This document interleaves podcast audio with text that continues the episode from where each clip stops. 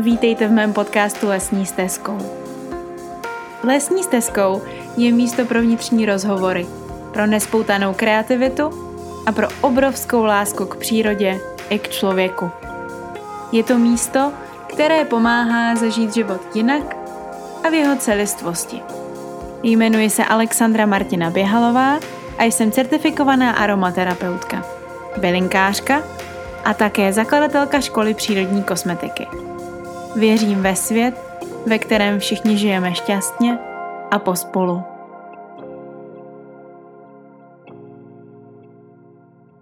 Vítám vás u další epizody podcastu Lesní stezkou, tentokrát sama na téma 12 věcí, které jsem si uvědomila díky zlomenému kotníku. Pocítila jsem tento týden takové nějaké pnutí, že chci um, možná sama pro sebe zejména si udělat takovou nějakou, mm, ne tlustou čáru, ale nějaký jako předěl za tou etapou a zároveň za posledními třemi měsíci, které mě velmi ovlivnily.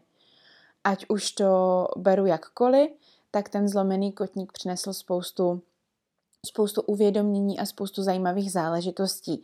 A tak nějak jsem si to tady sepisovala pro sebe, fakt jako sama pro sebe a uvědomila jsem si, že vlastně chci možná uh, tady ty svoje uvědomění dát trošičku taky ven, protože mi přijdou velmi podstatné a přijde mi, že nemusíme všichni prožít něco jako zlomený kotník nebo nějaké jiné zastavení od života, abychom si uh, některé životní věci uvědomili. Takže eh, možná tím, že si poslechnete tento podcast, tak eh, třeba pochopíte určité zákonitosti v životě, které já jsem pochopila až díky tomu zlomenému kotníku. Takže třeba to pro vás bude mít eh, velkou hodnotu. Uvidíme. Každopádně původně se podcast měl jmenovat 10 věcí, které jsem si uvědomila díky zlomenému kotníku, nicméně posléze jsem tam dopsala ještě další dvě, které mi tak nějak přicházely. Takže jsem si řekla, že to prostě nechám, protože vlastně čím víc věcí jsem si uvědomila, tím podstatnější mi ta událost v mém životě přišla a dávala mi o to větší smysl. Takže pojďme se postupně pro, probrat těmi věcmi, které jsem, které jsem nachystala a které mi přijdou jako velmi zásadní životní ponaučení. Číslo jedna je pro mě radost z bytí. A v závorce mám radost z bytí v závorce bez bolesti. Radost z bytí je záležitost, kterou věřím, že jsem cítila už předtím. Měla jsem spoustu různých okamžiků, kdy jsem opravdu cítila takovou tu úplně, úplně čistou radost z toho, že jsem tady, teď, se svými přáteli, se svou rodinou, se svými pejsky. Prostě to tam bylo, ale myslím si, že důležitý moment přišel právě v tom okamžiku, kdy jsem měla naplánovaný nějaký směřování, nějaké následující dny a zjistila jsem, že moje následující dny budou s nohou nahoře na posteli, která je zadlahovaná, ne ta postel, ale ta noha, a, v opravdovém zpomalení. A v tom hledat tu radost zbytí, když ty plány byly úplně jiné a když ten kotník jsem si zlomila den před Vánoci, bylo vlastně docela zajímavé, protože jsem hodně musela popracovat se svojí vlastní hlavou, se svým srdcem, tak abych vlastně přijala to, že, že prostě situace je teď taková. A já věřím po té zkušenosti, která se mi teď naskytla, že radost zbytí opravdu je možná v mnoha, mnoha situacích, v mnohem pestřejší paletě situací, než jaké si představíme. Protože prvoplánově možná si představíme, když se řekne radost zbytí, pod tím, že si zrovna něco nového pořídíme, nebo že máme, eh, že jsme zamilovaní, že máme čerstvě nového partnera, nebo že je léto a jedeme na dovolenou, ale já pevně věřím, že v různých jiných životních situacích, které na první pohled nemusí vypadat jako životní situace, které by měly být pozitivní, které by měly přinášet radost zbytí, tak tu radost zbytí cítit můžeme. Protože právě třeba ta moje zlomenina mi pomohla uvědomit si, že tady prostě jsem, že jsem na tom světě sice polámaná, ale prostě tu jsem. A měla jsem z toho velikou radost a cítila jsem obrovskou vděčnost a k tomu se ale dostanu až posléze. No a teď se dostanu k té závorce, to bez bolesti. Radost zbytí bez bolesti. když je člověk v bolesti, tak mu to opravdu velmi pomůže uvědomit si, jak vlastně úžasné to je necítit bolest na svém těle a jak velkým ale životním učitelem bolest může být. A ona taky byla. Třeba v tom mém případě jsem opravdu cítila, že bolest je takový průvodce, až bych řekla. Protože ona tam prostě se mnou najednou byla a nehodlala odejít. Vůbec jako na nějakou dobu se prostě nehodlala vytratit z mého života. A bylo tam vlastně strašně podstatné to moje rozhodnutí, tak za A buď se rozhodnu, že uh, budu proti té bolesti bojovat, že budu uh, s tou bolestí bojovat, že budu prostě naštvaná, smutná, nevím jaká, ale to by znamenalo, že následujících třeba 5-6 týdnů takhle prostě budu žít. A já jsem se rozhodla, že to tak úplně nechci. Že si představuju ten eh, život i v, tém, v tom omezení, i v té posteli, i s tou nohou nahoře, i s tou nohou, která bolí vlastně jinak. Takže jsem hledala způsoby a ne důvody, jak se říká, a snažila jsem se vlastně s tou bolestí se nějak domluvit. Takže radost zbytí jde i v bolesti, protože bolest je něco, co v mnoha případech určitě máte kolem sebe lidi, anebo vy sami jste si něčím takovým prošli, kdy bolest vás prostě neopouští. Může to být měsíc, dva, tři, rok, deset let. Spousta z nás žije s bolestí každodenně. A mě osobně hodně pomáhalo tu bolest opravdu přijmout jako součást, nebojovat proti ní a případně se s ní snažit nějak domluvit, co nejvíc jako to bylo možné. Druhá věc, kterou jsem si uvědomila díky svému zlomenému kotníku, je, a to je velký, a je to logický, že jsem si to uvědomila u zlomeného kotníku, že pohyb není samozřejmost. Že to, že máme dvě nožky, které ťapou, dva kotníky, které se ohýbají, dvě kolena, které se ohýbají, to všechno není samozřejmost. Mně došlo, že je tady na planetě spousta lidí, které toto privilegium nemají, nemůžou z něj čerpat. A to, že my tady prostě většinu času zdraví lidé chodíme se dvěma nožkama, jdeme se projít na procházku, kamkoliv si můžeme zajít, když chceme, jdeme si na kafíčko, tak to prostě není samozřejmost. A chci to jenom zdůraznit, protože já sama jsem si díky tomu opravdu uvědomila, že dvě zdravé nohy jsou velký dar, a zároveň s tím souvisí samozřejmě i jiné problémy, třeba záda vám můžou taky velmi blokovat pohyb. Že? To je jedno, prostě pohyb není samozřejmost, ať už to vychází z jakéhokoliv důvodu. A přišlo mi to hodně zajímavé v momentech, kdy jsem vždycky poslouchala ty lidi kolem sebe, kteří říkali, tak my se jdeme teďka projít, nebo byli jsme na horách, jeli jsme na lyže, byli jsme na běžkách, a já jsem v těch momentech tak jako lapala po dechu, protože jsem si říkala, vlastně jako no a já to teď jako neudělám, já teď nemůžu prostě, teď to nejde.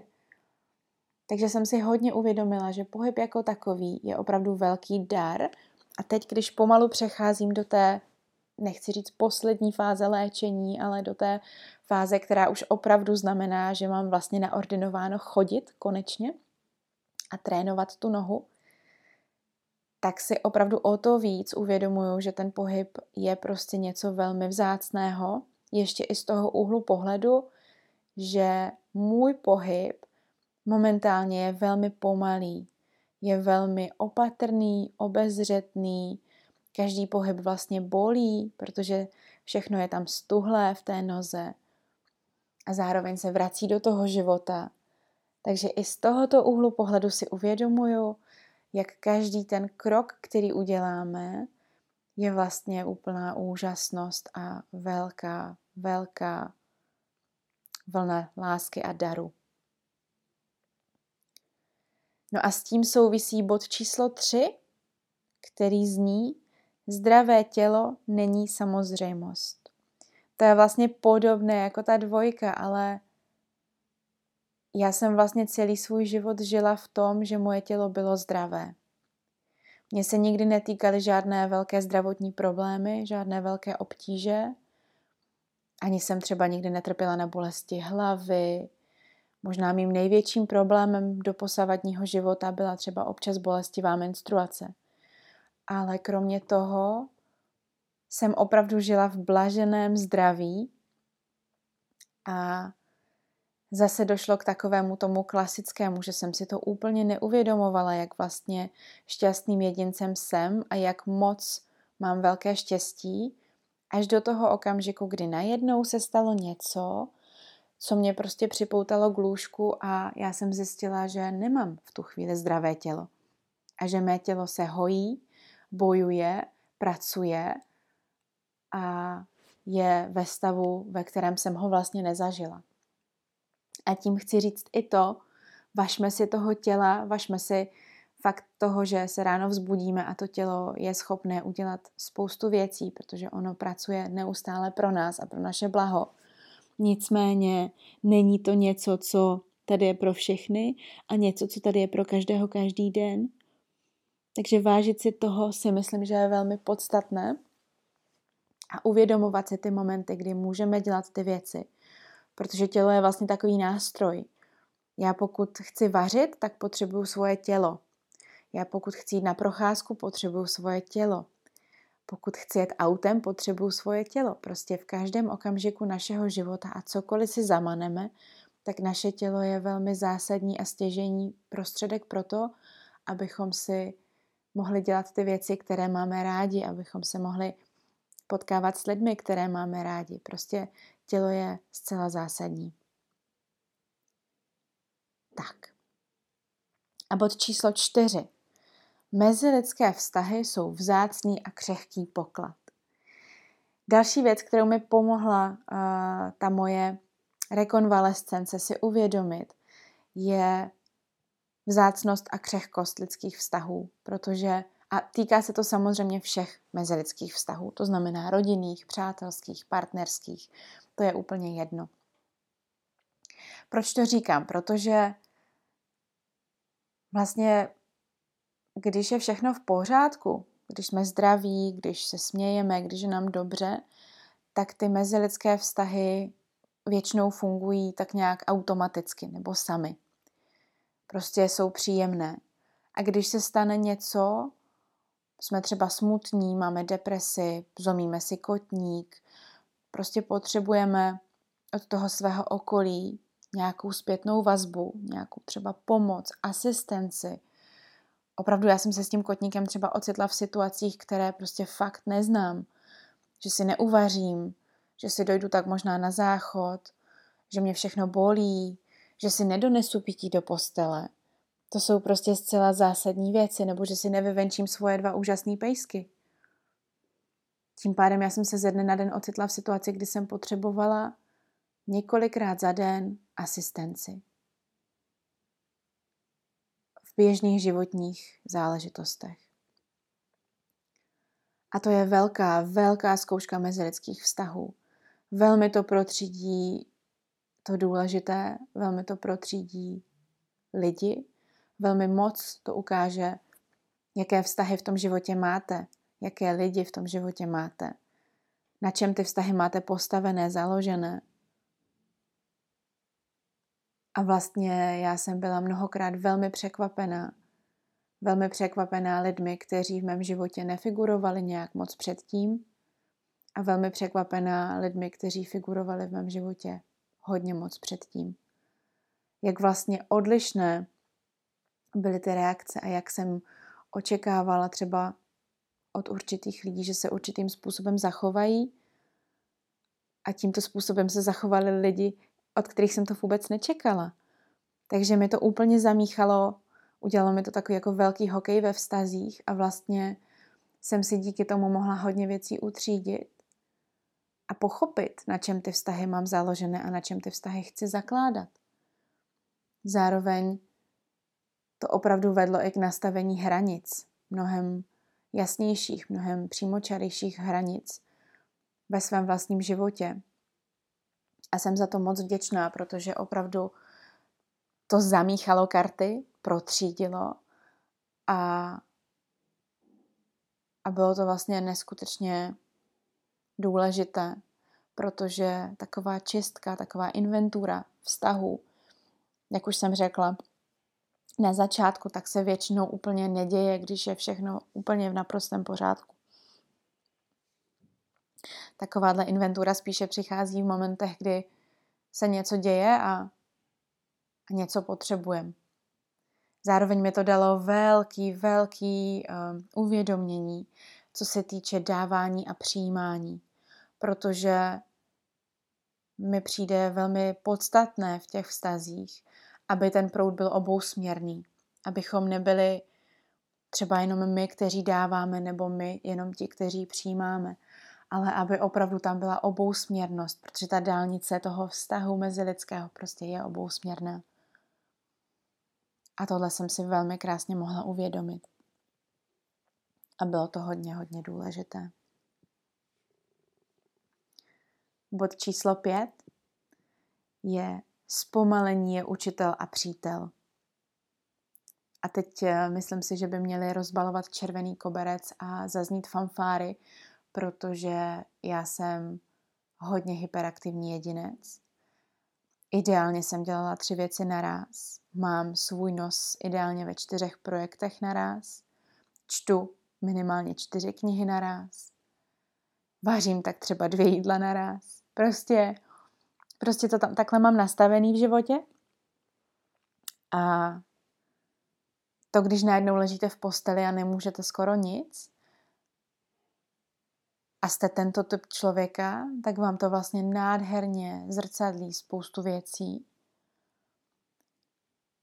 A já jsem si tentokrát naštěstí teda ani neprošla takovým tím jako počátečním vztekem, kterým bych si třeba dřív prošla, že prostě nic nemůžu.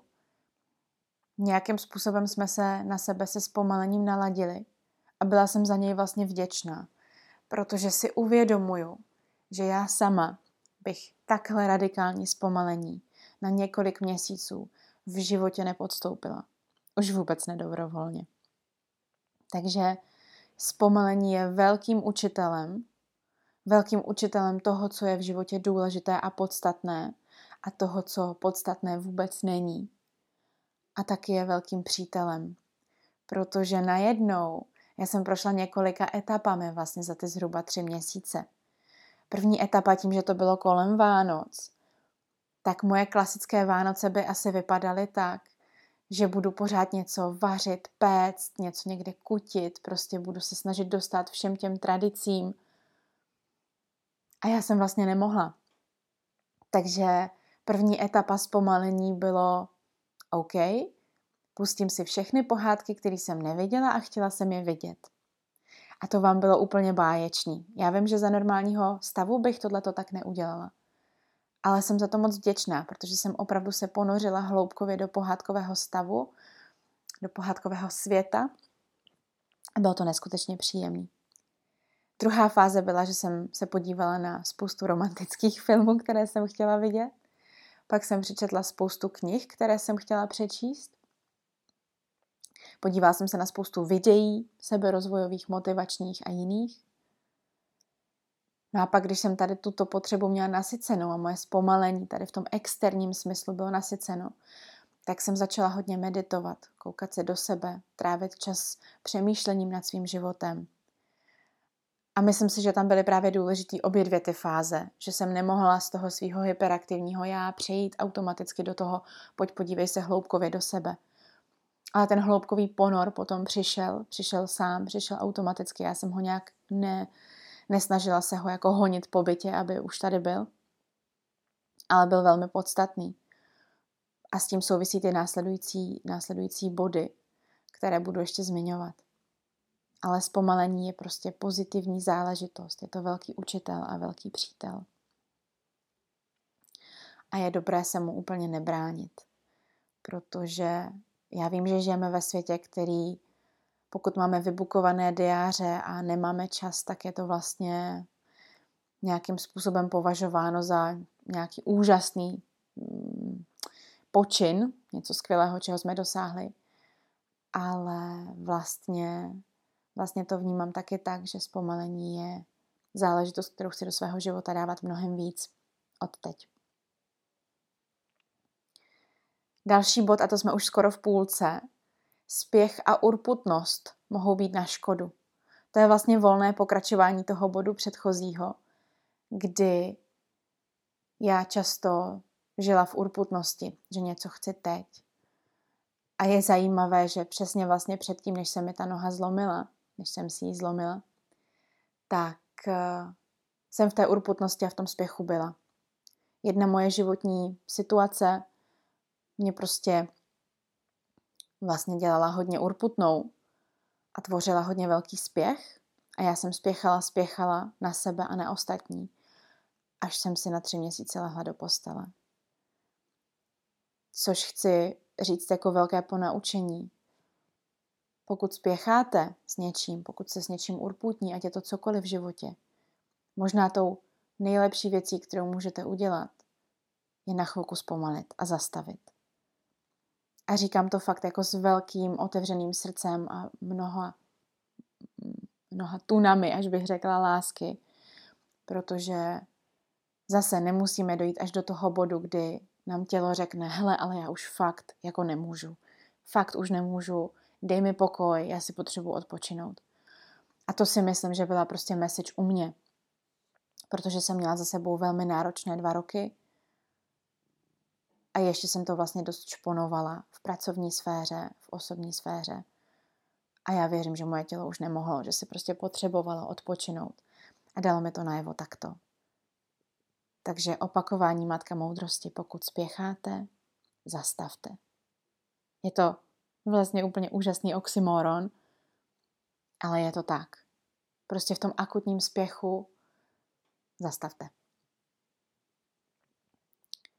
Další záležitost, a to je záležitost, která se věnuju už dlouho, i bez té zlomené nohy, ale ta noha to zase hodně přinesla, tak je bod 7. Vděčnost by tu s námi měla mnohem víc žít. Takový ty cvičení, že si ráno nebo večer řekneme pět věcí, za které jsme ten daný den vděční, tak by měly být věci, které učíme už děti ve školách, ve školkách, aby si opravdu uvědomovali, v čem žijeme a jakou radost a kolik štěstí ve svém životě máme. Já jsem třeba, když mi řekli, že s tím kotníkem půjdu na operaci, tak jsem zažívala velmi náročný stav, protože jsem nikdy na žádné operaci nebyla. A měla jsem z toho jako vel, velký, velký trauma, že jsem jako na nějakou operaci měla jít, protože jsem člověk, který se bojí krve, který když vidí kapku krve, tak místo, aby začal pomáhat, tak prostě utíká a omdlévá. Takže operace pro mě byla jako velká, velká překážka v tom léčení. Ale pak se s odstupem pár dní po té operaci jsem si řekla, jak je úžasné, že jsem si ten kotník zlomila v tuto chvíli, v roce 2020, a v roce 2021 mi ho operovali, protože, poněvadž a jelikož naše zdravotnictví nikdy nebylo takhle daleko, jako je teď. A to chci říct jako velmi, velmi zásadní informaci sama pro sebe i pro vás. Protože já jsem často ze svého v uvozovkách ezo náhledu na věc měla takovou tu tendenci říkat, jak to zdravotnictví je špatné a nevím jaké. I když vždycky jsem si uvědomovala, že pro případy akutní medicíny to je určitě velmi zásadní, že tady máme 21. století. A pro případy chronických nemocí si myslím, že je třeba mnohem lepší nebo často může být komplementární, doplňkové, sáhnout po nějakých holistických metodách. Tohle jsem tam měla ale nikdy jsem si tak moc neuvědomovala, jaké štěstí my tady máme, že žijeme v České republice 21. století a máme zdravotní systém, který je dostupný, který je skvělý, který funguje skvěle. Samozřejmě je tam spousta uh, problémů, ale to je všude. To bychom našli úplně všude, protože když chceme, tak najdeme. Ale jak prostě ta dostupnost a to, že mi do kotníku dali při operaci dva šrouby a dva dráty, tak vlastně pro mě do budoucna bude znamenat, že ta noha bude ve stavu, ve kterém může chodit, ve kterém bude třeba moct i sportovat.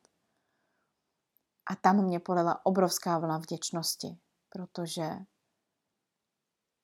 třeba čtyři století zpátky bych třeba do konce života kulhala, bych třeba do konce života nemusela chodit. Prostě je tam spousta možností. A já jsem si fakt uvědomovala, jak, jak velmi důležitá je vděčnost.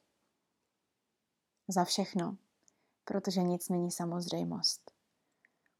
Když jsem byla v zahraničí, a teď mi to připomněla kamarádka, když jsem žila hodně dlouho ve státech, skoro rok, tak jsem si uvědomovala, že opravdu životní situace různých lidí jsou naprosto odlišné. A to, co my bereme jako standard, pro někoho jiného může být nedosažitelným cílem. A tak to opravdu na světě je. A mě to vlastně neskutečně dojímá, že uvědomit si potom to, co v životě máme my, je úplně ta největší hojnost, protože my té hojnosti máme velké množství jenom ji bereme jako samozřejmost. Takže pokud můžete do svého života zakomponovat nějaké rituály vděčnosti, ať už přesně to, že si řeknete pět věcí, které dnes byly věci, za které jste vděční, tak je to úplně skvělý začátek. Další bod, který bych chtěla zmínit, a zase asi ho všichni tak nějak jako podprahově víme, ale já jsem se s ním potkala vlastně na tak tak fyzický úrovni, že, že to potřebuji zmínit.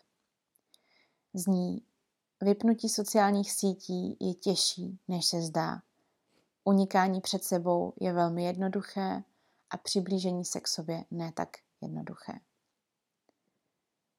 Já si pamatuju, že v lednu, v tom prvním měsíci léčení, jsem velmi, velmi utíkala na sociální sítě. Velmi moc jsem utíkala na sociální sítě od toho, abych se věnovala sama sobě. Teď už vím, že to tak mělo být, že prostě jsem potřebovala ten čas na to napojení se na sebe.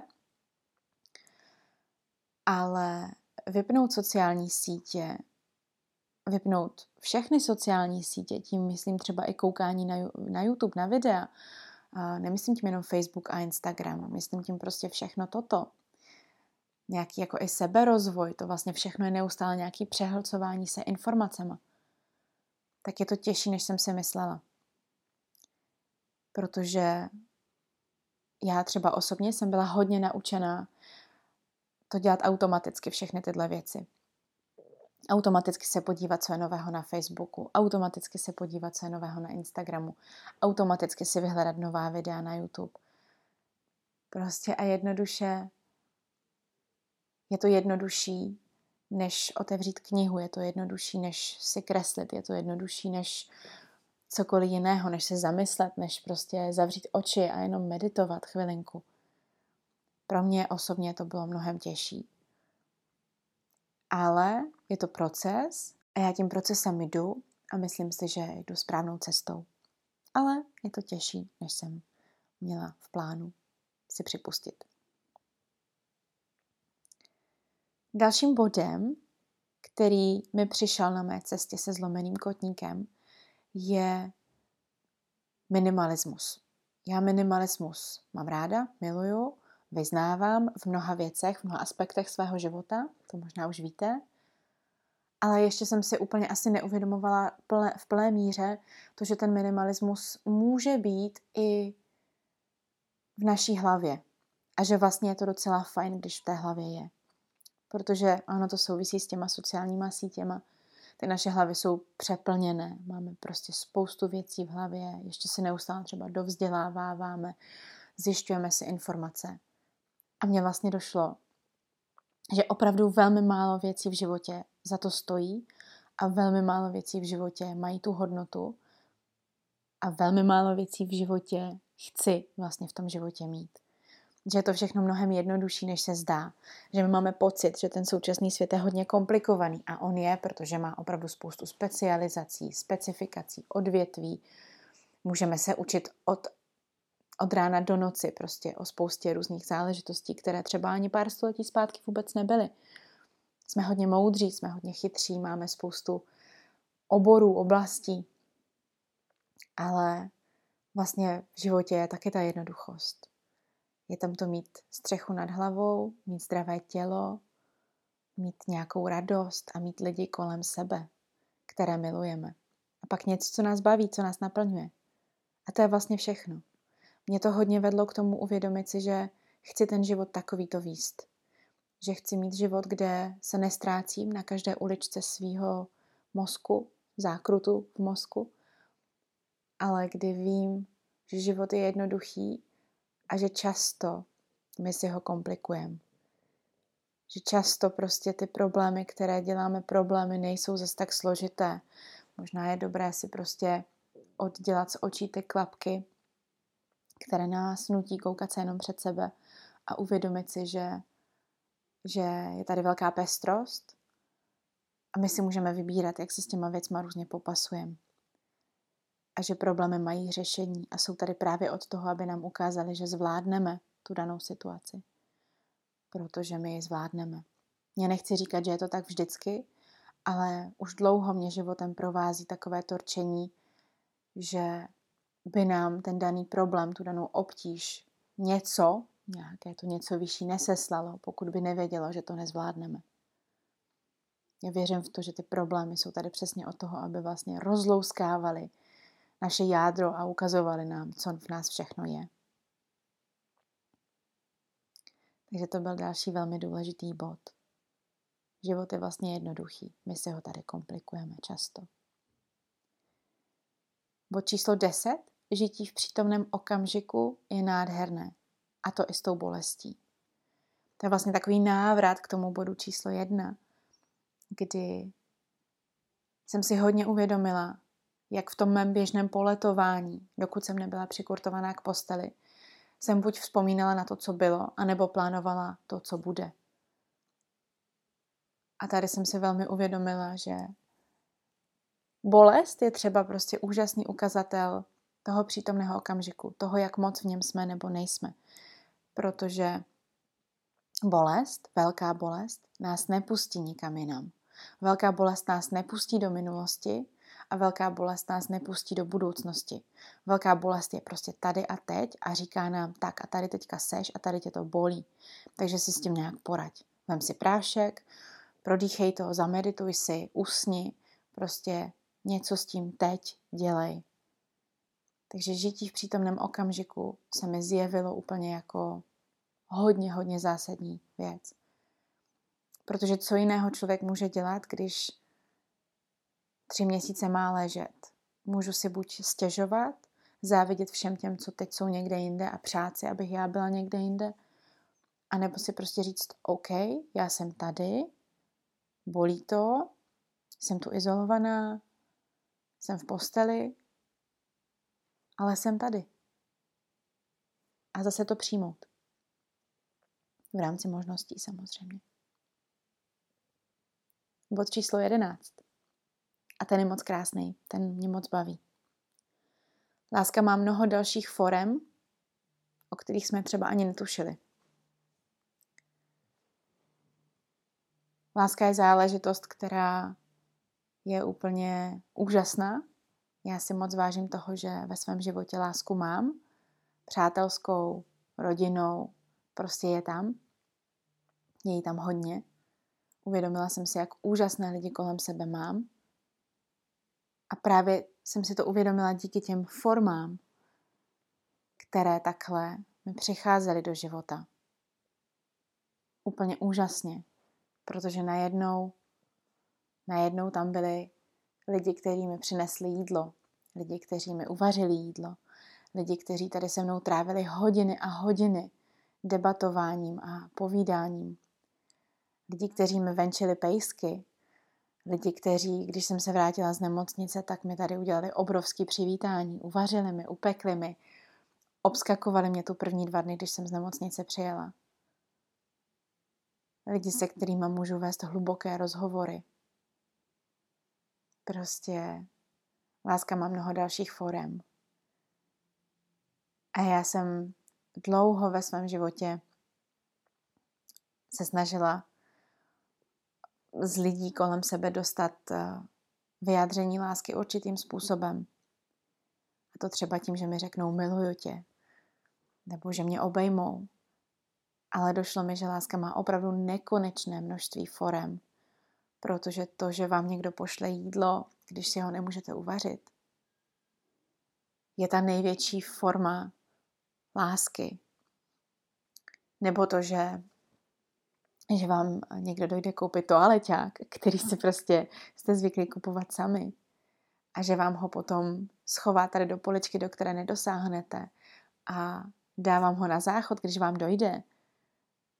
To jsou prostě věci, kterými nikdy nedocházely, že jsou vlastně vyjádřením lásky. Ale v určitý moment nemohoucnosti nic většího není. Větší vyjádření lásky není.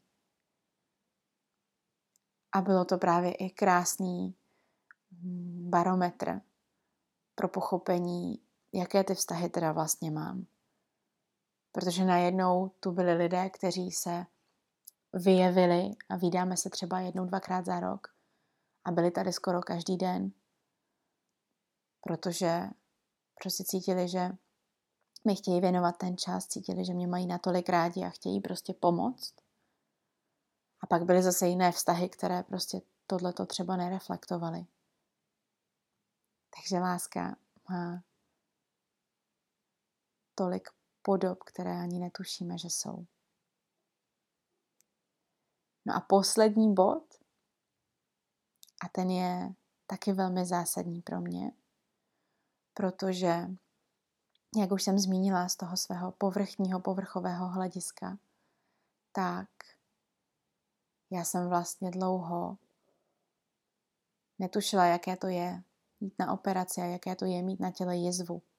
Mě jizvy vždycky hodně fascinovaly z hlediska toho hojení, léčení, z hlediska kůže, protože kůže je orgán, v úvozovkách orgán, kterému já se věnuju profesně v aromaterapii.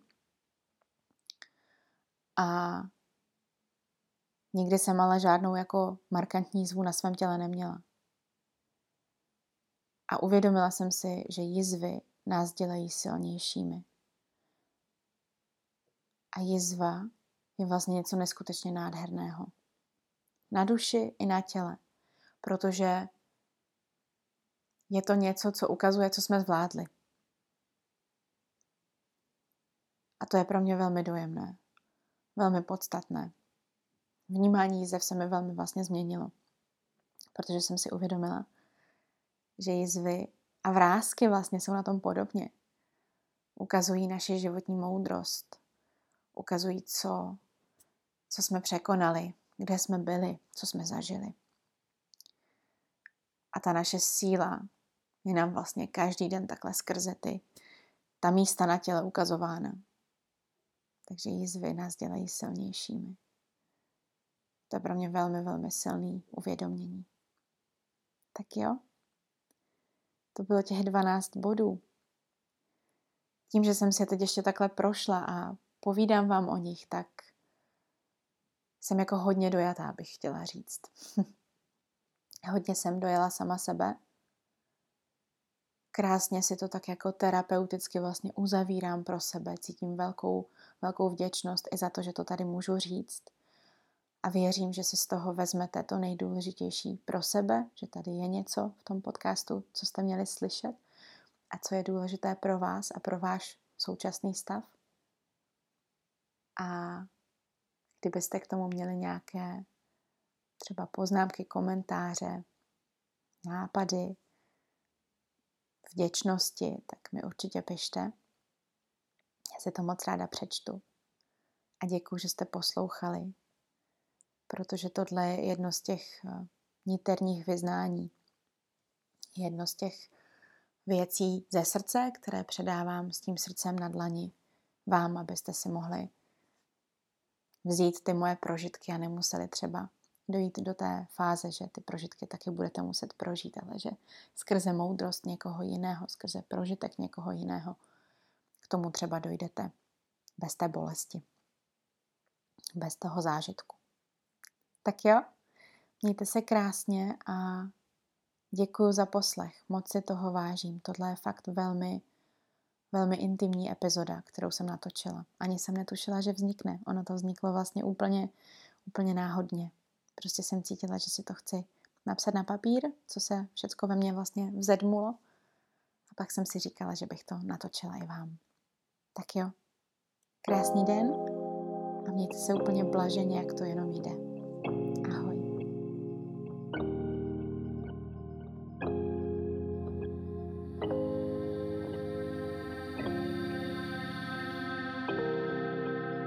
Děkuji, že jste se se mnou vydali lesní stezkou. Jmenuji se Alexandra Martina Běhalová a nový podcast vychází každý pátek. Pokud se vám líbilo to, co jste slyšeli, nebo znáte někoho, komu by procházka lesní stezkou udělala radost, sdílejte to s ním.